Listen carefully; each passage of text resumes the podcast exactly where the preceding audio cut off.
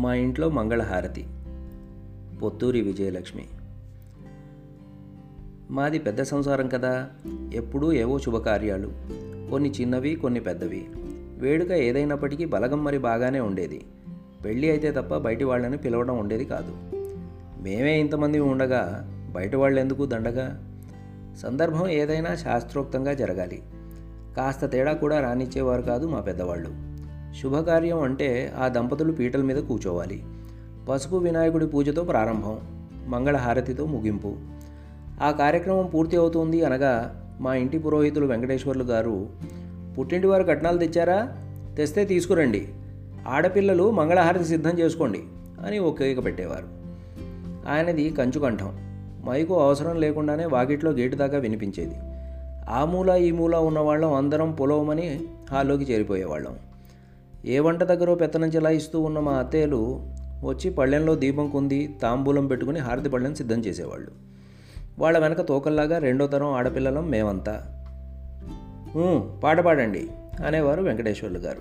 వెంటనే పాట అందుకునేది మా పెద్ద జయమంగళ గౌరీదేవి దయచూడుము చల్లని తల్లి ముద్దుబిడ్డ సినిమాలో పాట. ఆ పాట జాతీయ గీతంలాగా మా ఇంట్లో పసిపిల్ల బాలాదికి వచ్చు. పళ్ళెం పుచ్చుకున్న వాళ్ళు పాట మొదలు పెట్టగానే అందరం గొంతు కలిపేవాళ్ళం. మేమే కాదు వెంకటేశ్వర్లు గారు పీటల మీద కూర్చుని శుభకార్యం చేసిన వాళ్ళు అన్ని పనుల్లో సాయం చేసే సత్యం తాతయ్య బామ్మ వంటావిడ రంగమ్మ గారు ఒకరేమిటి అందరూ కలిసి ఇల్లెగిరిపోయేలా పాడేవాళ్ళు.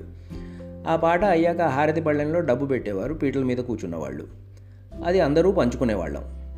అత్తయ్యలకు కాస్త ఎక్కువ మిగిలినది మాకు. ఇంటి పేరు గల ఆడపిల్లలకే మంగళహారతి కట్నం మీద హక్కు. అత్తయ్యల పిల్లలకు వాటా రాదు. వాళ్ళు వాళ్ళ అమ్మ దగ్గర నుండి తీసుకునేవారు. రూపాయి రెండు రూపాయలు ఎంతో కొంత డబ్బు వచ్చేది. అదే మాకు చాలా ఎక్కువ స్వార్జితం. ఒక్కోసారి గొడవలు కూడా వచ్చేవి. ఓసారి మా పెద్ద బాబాయ్ అందరినీ తిట్టిపోశాడు.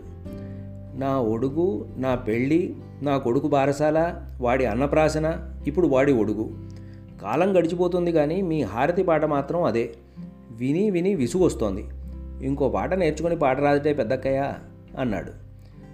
సరిగ్గా నేను అదే అనబోతున్నా. ఈ సినిమా పాట తప్ప ఇంకో పాట రాదు వీళ్ళకి. అదొక్కటే పాడి ఈ పాటికి ఎన్ని హారతి పళ్ళని డబ్బులు వసూలు చేశారో అన్నారు మా పెదనాన్న. మా పెద్దత్తయ్యకి పౌరుషం వచ్చేసింది. రావని మీకు చెప్పామా? బోలెడు వచ్చు కాకపోతే ఇదైతే అందరికీ వచ్చు అని ఇదే అందుకుంటాం. ఇంకోటి కూడా వచ్చు కానీ అది వద్దు మొర్రో అని మొత్తుకుంటారుగా మీరే అంది నిష్ఠూరంగా. అది యథార్థం. మాకు హారతి గోను అని మంచి మంగళహారతి కూడా వచ్చు. కాకపోతే ఓ ఇబ్బంది ఉంది. ఆ పాటకి తొమ్మిది చరణాలు. అప్పటికే చాలాసేపటి నుండి కూర్చుని కాళ్ళు నడుము పట్టేసి ఉంటారేమో అది మొదలు పెట్టగానే ఇది వద్దు జయమంగళ గౌరీ పాడండి అని ప్రాధేయపడేవాళ్ళు. అయితే అమీరు కాకపోతే ఫకీరు అన్నట్టు అయిపోయింది మీ వ్యవహారం. మధ్యస్థంగా ఉండేది ఒకటి నేర్చుకోండి అనేవారు మా చిన్న తాతయ్య.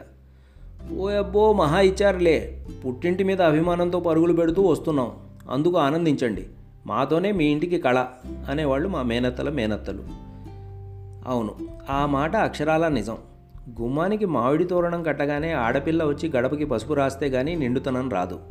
ఏ ఒక్కరు లేకపోయినా వెల్తిగానే ఉంటుంది అనేవారు మా బామ్మలు. ఏ మాటకు ఆ మాటే చెప్పుకోవాలి.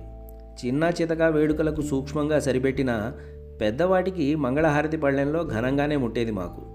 ఆ డబ్బుతో వాళ్ళే ఏదో వస్తువు కొనేవాళ్ళు.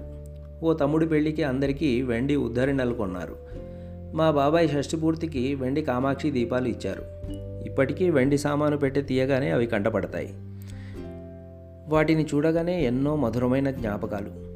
మమ్మల్ని వదిలేసి తమ పని ముగించుకొని వెళ్ళిపోయిన పెద్దవాళ్ళు కళ్ళ ముందు కనిపిస్తారు. అప్రయత్నంగా జయమంగళ గౌరీ అనే పాట మొదలైపోతుంది.